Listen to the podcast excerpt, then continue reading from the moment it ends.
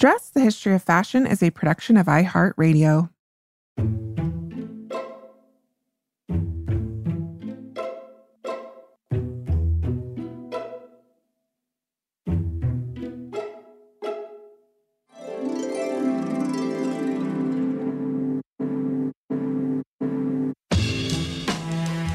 Over 7 billion people in the world, we all have one thing in common.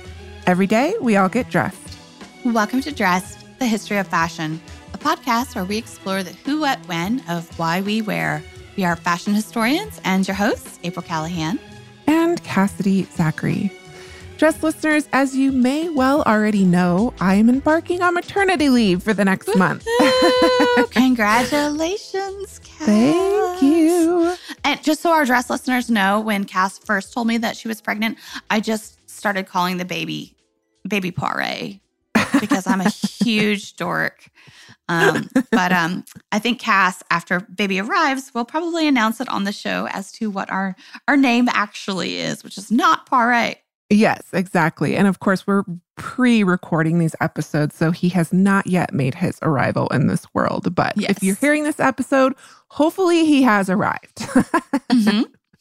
So, needless to say, we are going to be alternating new episodes with some of our favorites from the Dressed Archival Wardrobe, which April consists of 300 plus episodes. I think it's like close to 350 at this point, something like that. If you count like the full length episodes plus the mini-sodes and the fashion history mysteries and all of that, yeah, there's there's a lot there. I I, I was I was a little stunned the other day when I went back and looked to see how many we had made.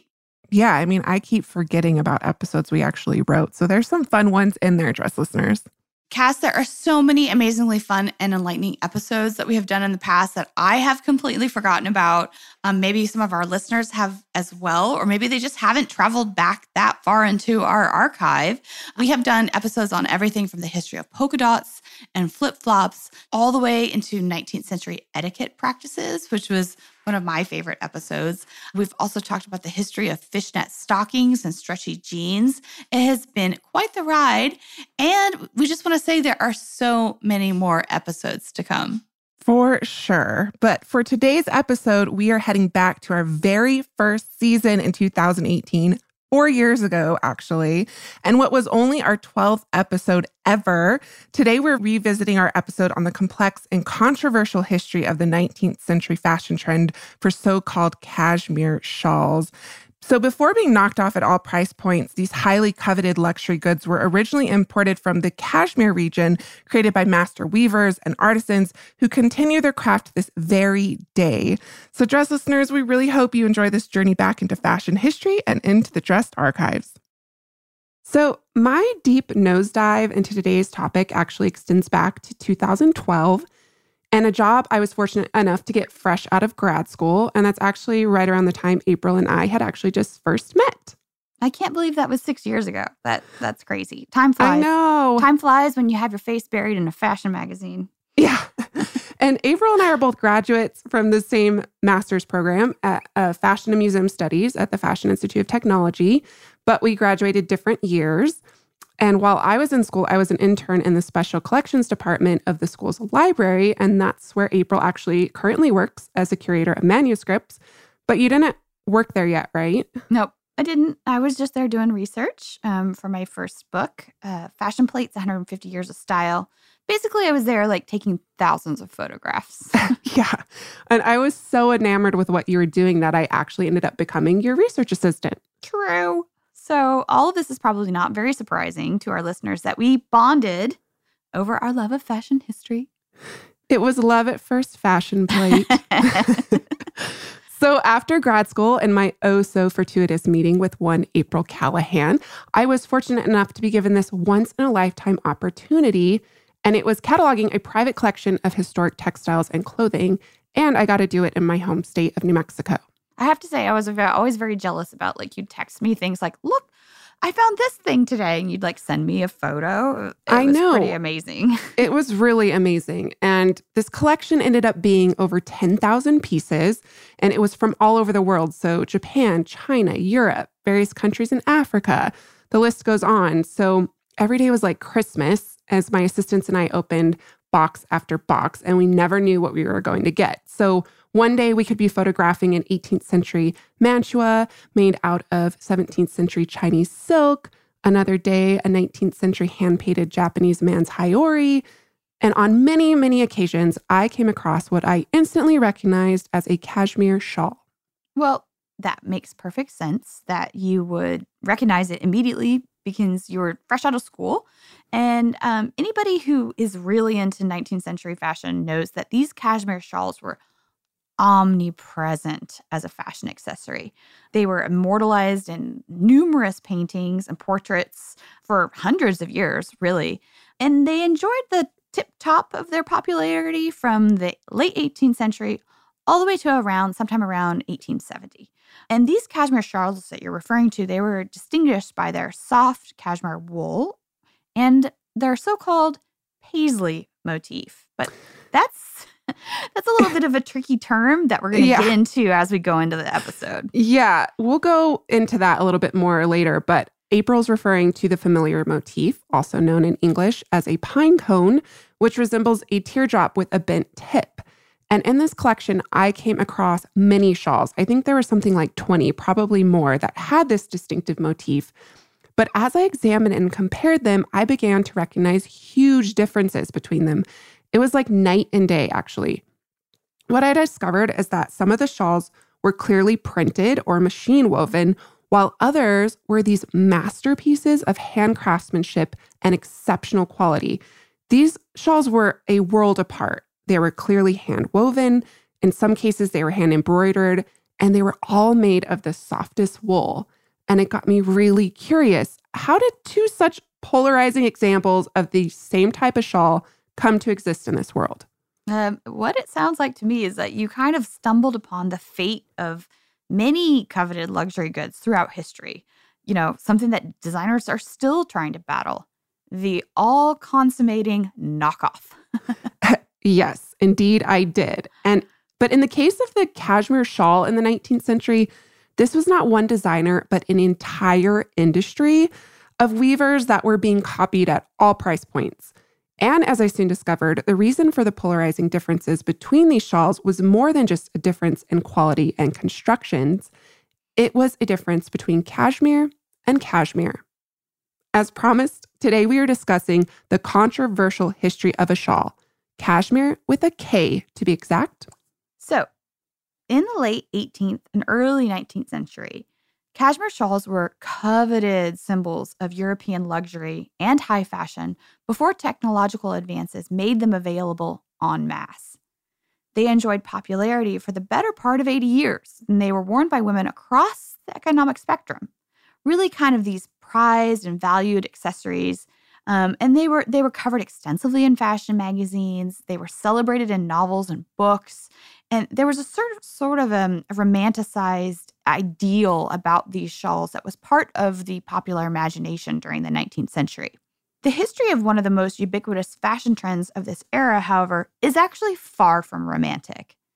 In fact, it reveals itself to be a story driven by the all too familiar tale of greed, power, and cultural appropriation. You know, Cass, everything that goes hand in hand with colonialist aspirations. Yep.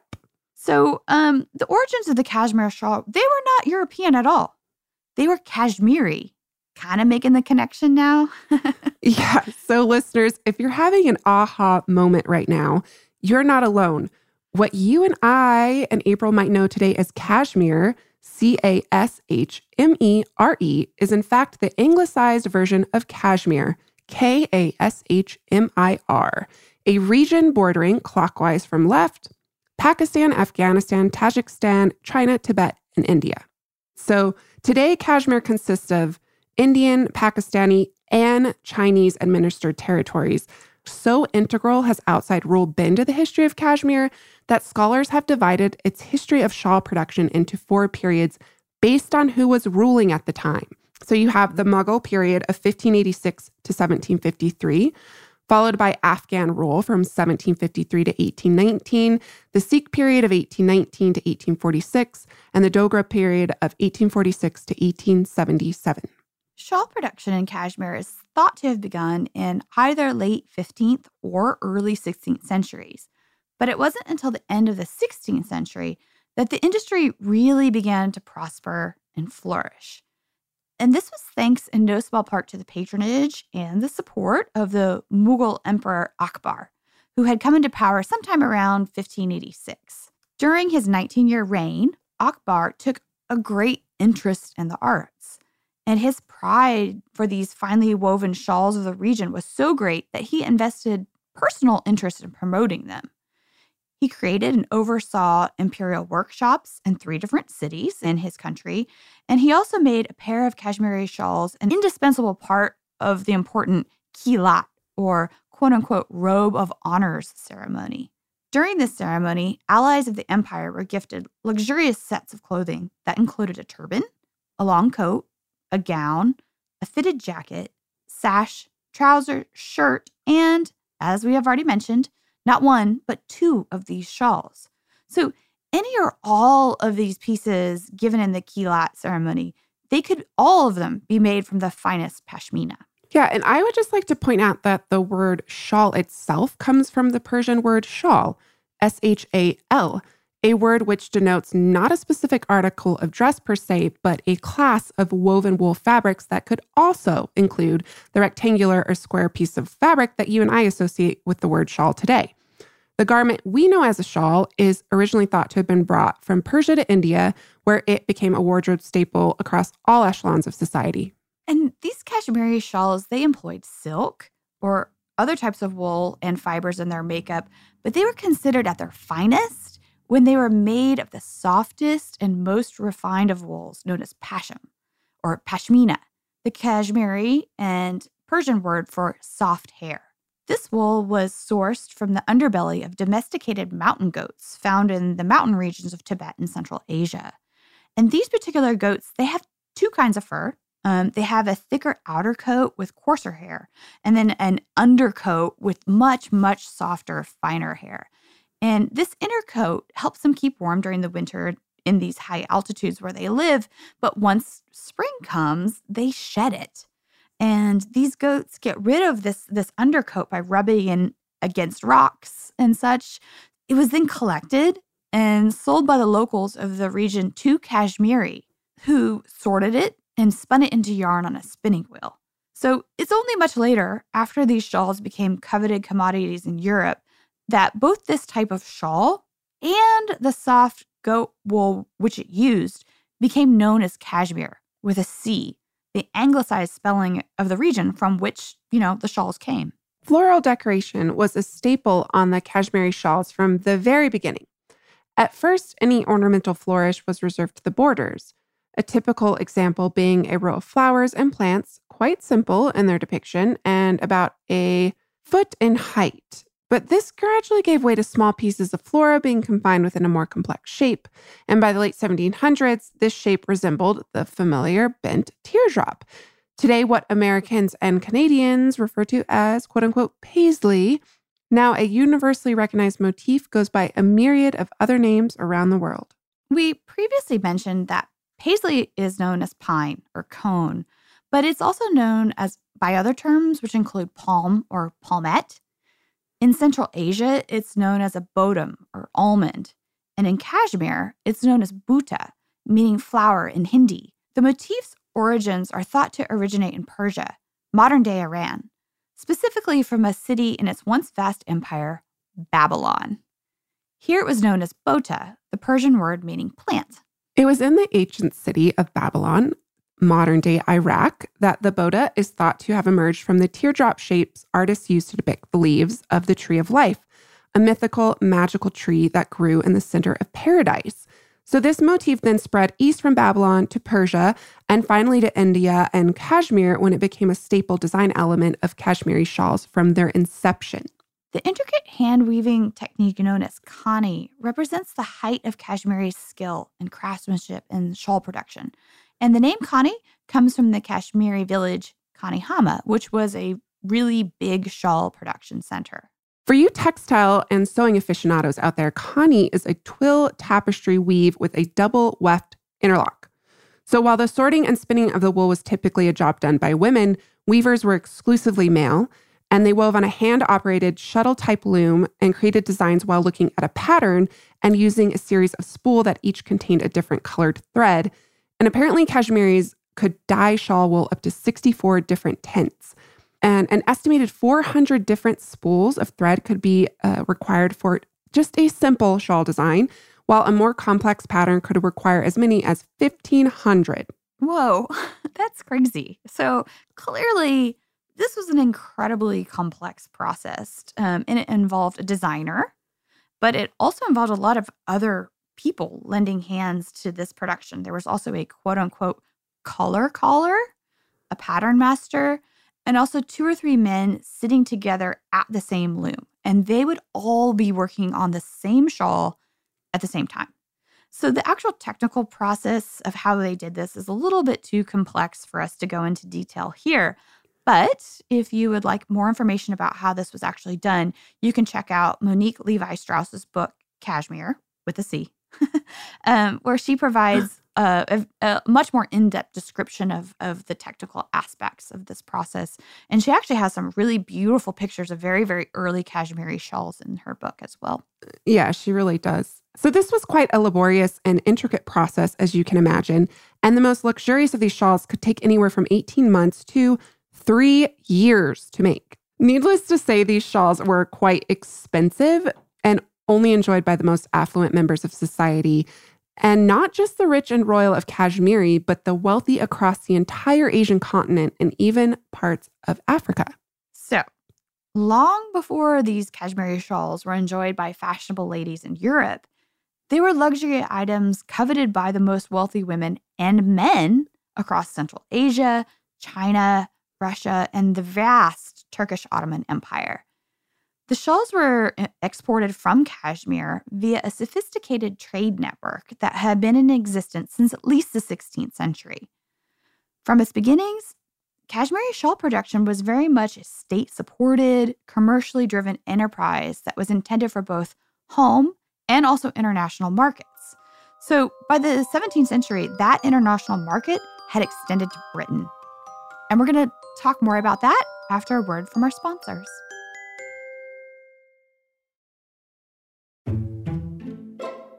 The early 1600s, ships of the East India Company, later the British East India Company, landed in India with the intention of establishing trade relations with the Mughal emperors, then in power, under who ruled over both India and Kashmir.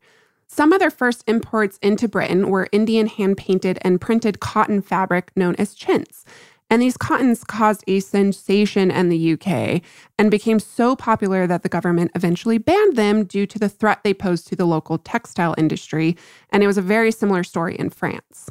By the middle of the 18th century, however, the trading company's roots in India had become firmly entrenched, with the result that their trading settlements of Madras, Bombay, and Calcutta had developed into these quote unquote presidency towns. And the company extended its sovereignty and, and influence into this region. And these presidency towns were manifestations of not just the companies, but Britain's expanding colonialist presence in the country and a presence that would only continue to grow and grow and grow. And I didn't know that that was the term for these towns, Cass, and, until you wrote this episode. So thank you for teaching yeah. me something. It was during the 18th century that Kashmiri shawls are first known to have made their way into Europe, brought back as gifts in the luggage of travelers, ambassadors, and traders returning from their trips abroad. So, while also imported by the East India Company, high British taxes deterred them from being brought to the country in large numbers and thus from becoming really a profitable commodity for the company. However, some enterprising individuals found ways around these high taxes, with British women returning from India, smuggling these shawls under their clothing. And if this practice of dress smuggling sounds familiar, it's because we've already done a whole episode on it. An episode with Hind Abdul Jabbar, which is called Smuggled in the Bustle. Um, so if you haven't checked out that episode, please do so. It's great. However, the Kashmiri shawls made their way to Europe they gained many admirers among the upper echelons of European society by the end of the 18th century. And their appeal is really underscored, no doubt, by the romantic notions of the exotic, far off East that permeated the era. So women embraced these shawls pretty quickly as the perfect accessory for the white, high waisted chemise gowns then in fashion. And because these shawls were rare, expensive, and thus incredibly exclusive, they quickly became a marker of class and wealth enjoyed by only the most affluent of society. In France, the fashion trend for cashmere shawls was given a huge endorsement by the Empress Josephine Bonaparte. And she was given her very first shawl by her husband, Napoleon, upon his return from the military campaign in Egypt. To say that Empress Josephine was obsessed with cashmere shawls, Cass, as you know, might be an understatement. Just a tad. she was completely nanners for these things. Um, you know, they were rare, they were exorbitantly expensive, and so they represented the height of luxury. So naturally, she had an entire closet full of them. Yeah, she reportedly had 60 of these shawls, and some of which cost as much as 12,000 francs at the time. I, I don't know how much that is today, but it sounds like a lot of money. Well, yeah, if you're thinking like they're taking three years to make one, like how Yeah. much would it cost? Yeah. And there's actually this fantastic portrait of her by this painter, Baron Antoine Jean Gros, from 1808. And not only is her red cashmere shawl so long that it has to be wrapped once around her waist before it cascades from her shoulder to the floor, but her dress that she's wearing is actually made from a cashmere shawl. So, complete with the large bota motifs encompassing the entire bottom half of the skirt, uh, this just is a wonderful example of, well, her obsession with cashmere shawls. And this is just Yeah. one of many portraits of her that feature her wearing this accessory. And she was not alone in her admiration of this type of shawl. Before long, cashmere was inundated with more orders than they could actually support. Um, and, the, and this kind of forced their hand to adapt some of their production methods to meet the demand. This included using more embroidery to achieve their signature design elements because embroidery took like a third of the time that weaving those motifs into the actual shawl took. which is fascinating to me because to me embroidery is still an incredibly complex craftsmanship that craft that requires so much attention and time. Uh, so i can't even imagine. So more and more rich women across europe are wearing these exquisite rare shawls from kashmiri and naturally women who admired the fashion forward elite wanted to imitate them. But while kashmiri weavers were not in the business of mass producing their shawls at low price points European shawl manufacturers were more than willing to give it a try. Of course, they were. They wanted to make money. Um, in the early 1800s, the French began making, or I should say, printing, imitation cashmere shawls. It was not until Napoleon's continental blockade of 1806 um, that prohibited these goods from entering France that the French textile manufacturers took up the cause in earnest. And remember, Napoleon was the first to introduce cashmere shawls to his wife. But apparently, he very quickly changed his tune because no, no, no, no. Once they realized how popular they were, they realized that these imported shawls were actually a threat to France's economic stability. And I love the story, Cass. Um, supposedly, at least on one occasion, he was so upset about Josephine wearing one of these imported shawls, which you know you're technically not supposed to have as a foreign made accessory, that he actually took it off her and threw it in the fire, which Whoa. is hilarious and a little bit Dramatic. Uh, dramatic, maybe a little violent. I don't, I don't, I don't know. anyway, but needless to say, France began making these imitations of the cashmere shawls. But the country, which was often so fashion forward, I'm talking about France, they were a little late to this knockoff party because other people were doing it before them. Whereas France had set the standard in luxury silk textile production, it was the British who had a long history of producing woolen textiles and was thus better equipped, in theory, to mimic the cashmere shawl. And this was happening as early as the 1770s, years before the fashion craze had even started. Uh, British manufacturers began attempting to make imitations. This was first done in Norwich, one of the country's many established weaving cities, but this was soon followed by another city, manufacturers in Edinburgh, Scotland. However, it was another Scottish city whose name would become synonymous with cashmere shawl imitations, eclipsing any and all British rivals in their pursuit of the piece of the Kashmiri shawl market, Paisley, Scotland. Paisley's success in producing imitation Kashmiri shawls was phenomenal, and it was a factor of many not so nice practices like underpaying our staff and shocking, stealing designs. Something I find quite ironic, actually, is that Norwich manufacturers were actually really upset with Paisley's success because they accused the manufacturers there of stealing their designs. And my question is where exactly was Norwich stealing its designs? Of course, in some cases, these European manufacturers did actually go to Kashmir and buy shawls to imitate. Yeah, this is kind of similar to the whole system of purchasing licensed copies of haute couture garments to copy that we've talked about in past episodes. Yeah. Right. So- but I This is like institutionalized practice of just like copying other people's work. right, but I think it's safe to say that in most cases, Kashmiri artisans were simply not being paid for their designs.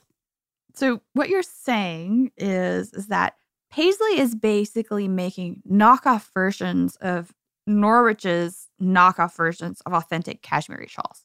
Correct. And they are doing it really efficiently and cost effectively. The incorporation of new weaving technologies, such as the harness and later the jacquard loom, helped Paisley to do something far better than its competitors. And that was the mass production of shawls on the cheap. Yeah. So where a genuine cashmere shawl could cost anywhere from 70 to 300 pounds at the time, a shawl from Paisley cost 12. Yep. So all of a sudden, this very exclusive luxury item was being made affordable to more and more and more women. The rapid inundation of Paisley shawls in the international and domestic markets meant that by the middle of the century, Paisley cashmere shawls had simply become Paisley shawls, and the Persian bota, a Paisley. Of course, the paisley was not any more a Persian bota than a paisley shawl was Kashmiri, but in their pursuit of imitating Kashmiri shawls, European manufacturers inevitably put their own spin on Kashmiri designs. And no one had a greater impact on Kashmiri design than the French. So, we previously mentioned that the jacquard loom aided Paisley in speeding up the productions of shawls, but it was the French who invented the loom, and it was the French who exploited its full potential in the production of high quality imitation shawls. Yeah. And the importance of the jacquard loom into the history of textile production and the world really cannot be underscored enough. Uh, the jacquard loom was first invented in France in 1804 by Joseph Marie Jacquard. And the loom made automated patterning possible for the first time.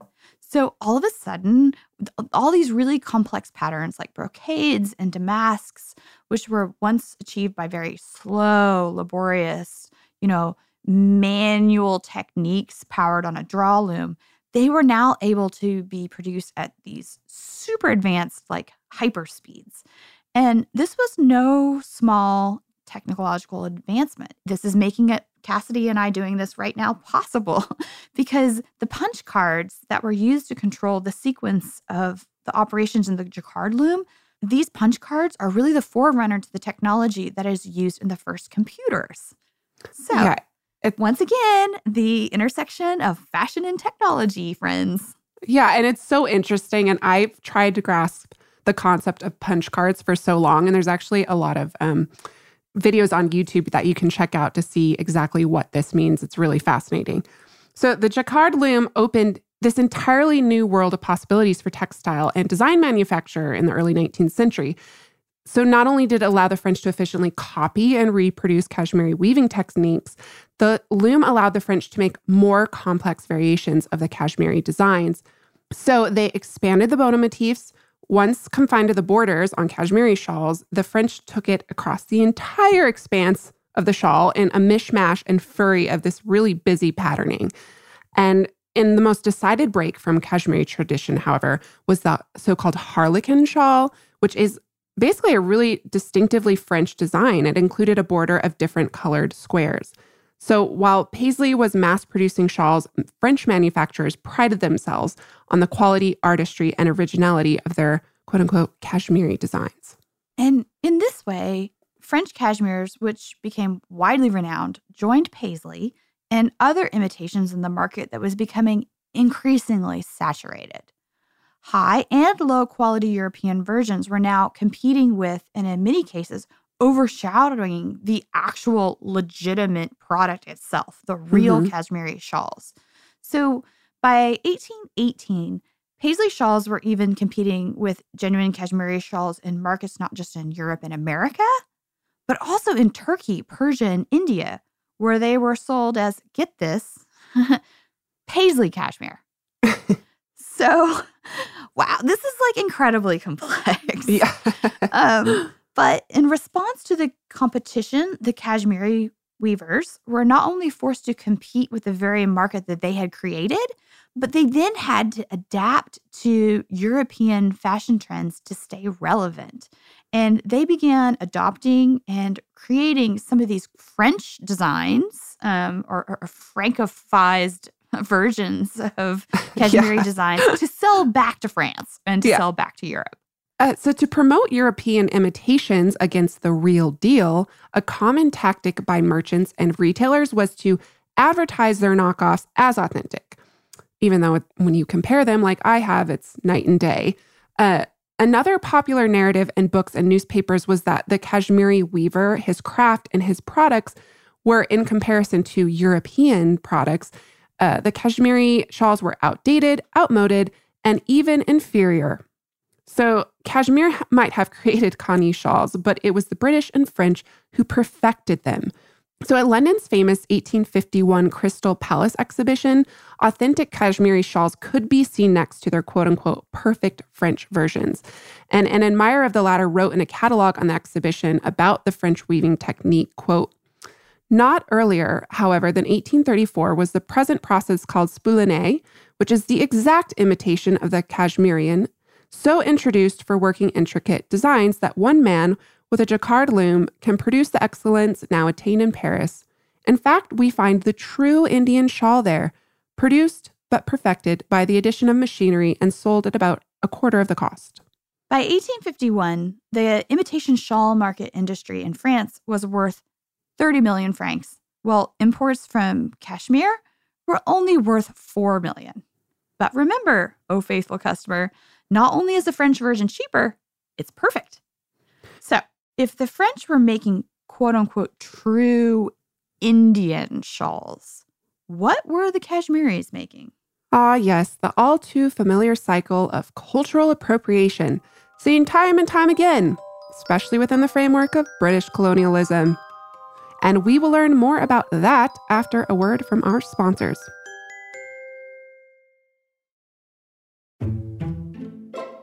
So in 1812, the East India Company attempted to ship the Kashmiri goats, so valued for their fine fur, to England.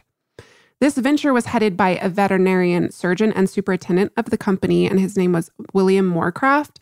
And he's a man that it should be said he possessed quite a genuine respect for the Kashmiri shawl artisans and believed Britain actually had a great deal to learn from them. Uh, he spent something like 10 years in the region studying their techniques and the craft. Uh, but this initial venture of his, it just it failed miserably. Uh, he had shipped the male goats on one ship and the female goats on another ship, and the ships carrying the female goats was lost at sea, and and the hundreds of surviving male goats that made it to English shores, they perished shortly after landing there because they were unable to adjust to this incredibly new climate. Okay, that's that's sad. I don't like sad animal tales. I, I was always that kid in class who was like crying at the end of Old Yeller. like how could you not? Sad animal stories. Why do they do? Why do they do that to elementary kids? I don't understand. It's just mean. I know. Well, if that makes you sad, you're definitely not going to like the next piece of the story. Because after the utter failing of importing goats, Moorcroft's next idea in the pursuit of perfecting the Kashmiri shawl was to import people. Writing in a letter in 1823, quote, but if it be a fact as reported that machinery cannot furnish your yarn as well adapted for the manufacturer's shawls as that spun by hand in Kashmir, nothing would be more easy than to induce a few Kashmiri families to proceed to Britain on very light terms of remuneration, to teach the craft of spinning wool into yarn to, quote, weakly and indigent females in Britain, on some presumption the art might be readily diffused. End quote. Okay, that's like supremely messed up. I'm, I'm, I'm going to guess that these men felt it was like kind of like a, a blessing and a gift. Oh, for sure they did. Brought, brought to England. um, you're so lucky. Um, and, you know, hey, let's just also at the same time help ourselves to your trade secrets. And like, please teach our weekly women um, how to do this so we can entirely supplant your artistry for our own profit. Um, Pretty and I'm just going to say, perhaps women wouldn't be weakly or indigent if you gave them equal rights. So there's that. Oh, now you're just getting ahead of yourself, I April. I always get ahead of myself. I'm, I'm once again angry. I'm angry on a podcast about fashion history. I know.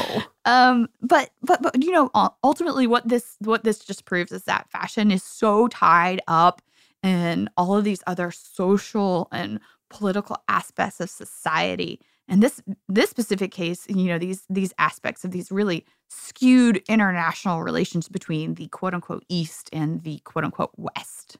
Yeah. And I mean, textiles and the textile industry in general, from the very beginning of Britain's colonialist interest in India, was tied up in textiles. So it's really interesting when you look at it from that perspective. And as it turns out, Britain, or France for that matter, never even had to formally colonize Kashmir to take full advantage of the region's shawl industry. So in 1846, the British did defeat the Sikh rulers that were then empowering Kashmir, but they allocated the region to a local ruler in exchange for the acknowledgement of British supremacy and an annual token of, quote, one horse, 12 shawl goats of approved breed, and three pairs of shawls, end quote. By this time, Britain had no interest in the region's shawl industry, but why should they, April? They'd already appropriated it and turned a huge profit in their manufacture of imitation shawls. Yeah. So, scholar Michelle Maskiell, in her compelling essay, Consuming Kashmir Shawls and Empires, 1500 to 2000, she presents the cashmere shawl as this really eye opening case study into the common cycle that was employed by Europeans and Americans of, quote, appropriating and renaming of Asian handcrafted textiles for home markets. She goes on to say, quote, first, Europeans monopolized the collection of commodities in Asia and their transportation home. Second, Europeans manufacture substitutes, which copied the commodities from anywhere ranging from Chinese porcelain to Kashmiri shawls. Third, Europeans incorporated both the imports and their European made copies into Western European and Euro American fashion cycles for chinoiserie, Orientalism, Japonisme, Indian style, and so on. End quote. And so on and so on. And so on Maskiell so on. challenges, yeah. Maskiell challenges and criticizes traditional quote unquote Eurocentric fashion histories. They give way too much credit to the power of European consumption in creating the cashmere slash Kashmiri shawl craze of the 19th century, and simultaneously grossly underestimate the significant role that British colonialism played in its creation and sustainment.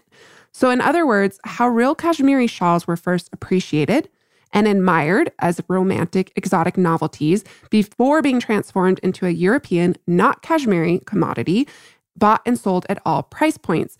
After which it was finally discarded in favor of the next new and exciting foreign merchandise. And this is a cycle that we see repeated again and again and again.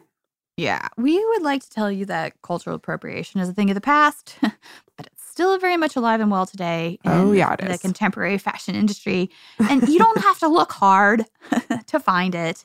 Um, just look at, you know, there's lots of debates that have come up in the last few years, um, you know, from the runway, whether it be the white Victoria's Secret models donning sacred Native American headdresses or non Sikh Gucci models wearing Sikh turbans you know, this controversy over just how fashion designers obtain their cultural inspirations is still very much an unfortunate reality of the industry today.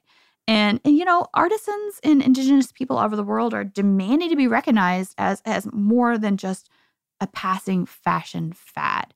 And you know, it, this is a really complex issue, I have to say. And I, I don't think that um, finding inspiration in some other culture's beauty is bad. It's just about respect How you do and it. how you do it. Like, think about it. Think these things through, people.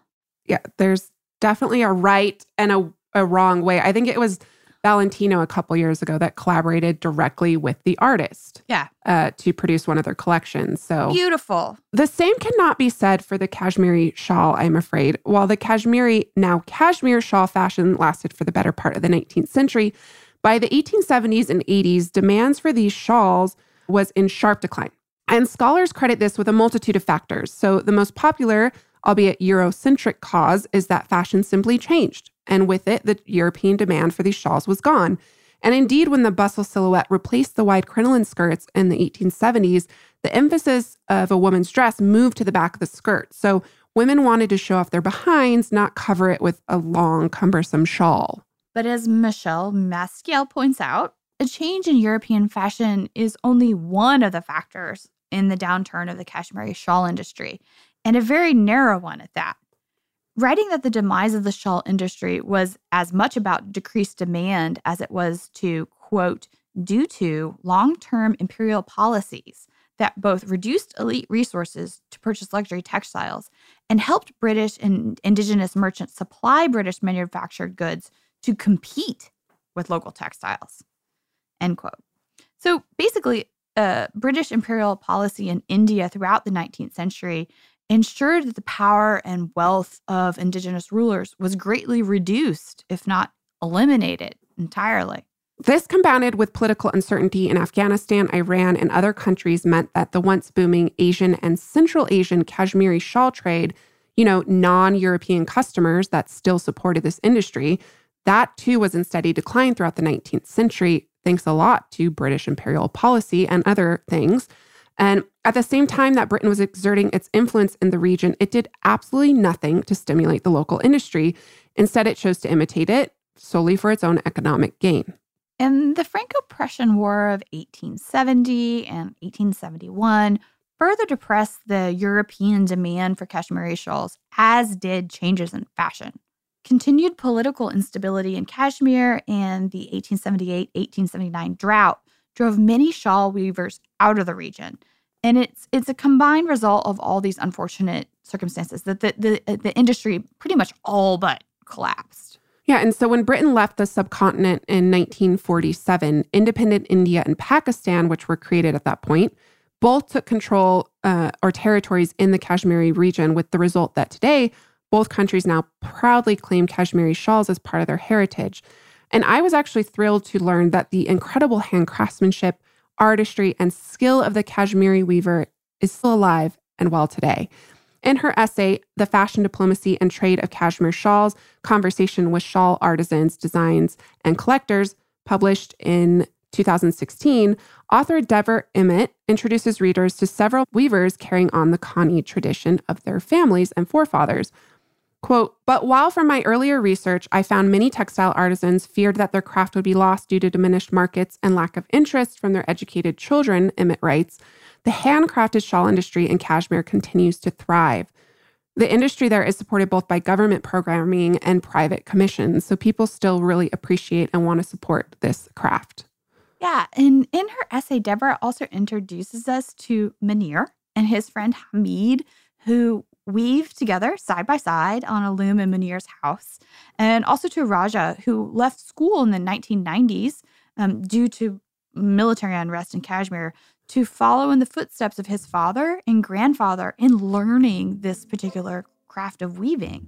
And what a legacy these young men are carrying forward into 21st century and beyond. You know, the legacy of Kashmir, not with a C, but with a K. Yep. And that does it for us today. Thanks for listening, and please, please consider potential points of cultural appropriation in your own selection of wardrobe next time you get dressed. Ask yourself Does this item of clothing appropriate or appreciate the culture it represents? Or better yet, to avoid any question, why not buy directly from Indigenous designers?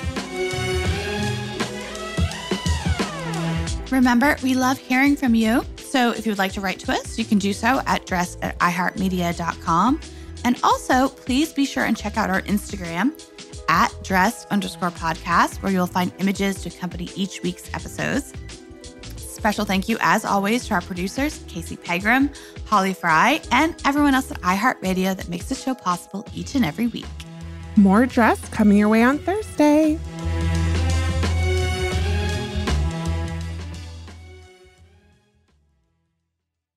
Dressed, the History of Fashion is a production of iHeartRadio. For more podcasts from iHeartRadio, visit the iHeartRadio app, Apple Podcasts, or wherever else you listen to your favorite shows.